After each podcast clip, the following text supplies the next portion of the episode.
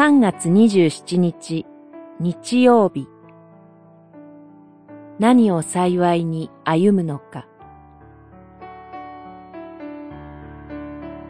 詩編73編。見よ、あなたを遠ざかる者は滅びる。私は神に近くあることを幸いとし、主なる神に酒どころを置く。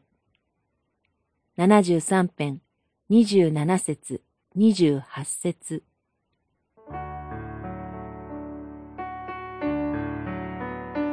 信仰の歩みは神から引き離そうとする誘惑に常につきまとわれます。詩人は正直にもう一歩のところで脱線するところだったと告白します。神を信じない人々の幸福そうな暮らしぶりを見つめたからです。やることなすことうまくいき、健康で苦しみや悩みもないように見えます。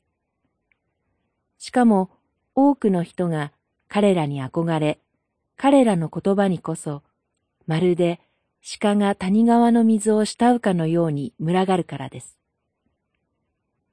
彼らは神の知識より私の教える言葉の方が幸福と成功への道だというのです。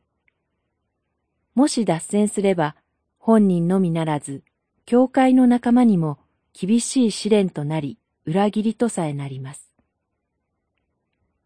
詩人はこの誘惑、危機から逃れるために祈りに打ち込みます。神の臨在に触れ、彼らの言う幸福は滅び去ることをはっきりわきまえます。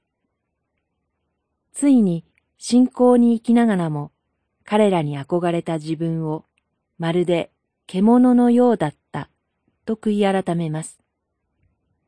こうして神に近くある人生こそが幸いであるとの確信を取り戻します。欺かれませんように。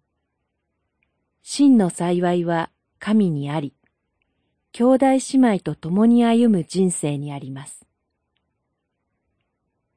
祈り、主イエス・キリストの父なる御神、あなたを知らない人々が、その上渇きをあなたにではなく、世の成功者の声で満たそうとしています。私たちの幸いな歩みをもって、彼らの目を開かせてください。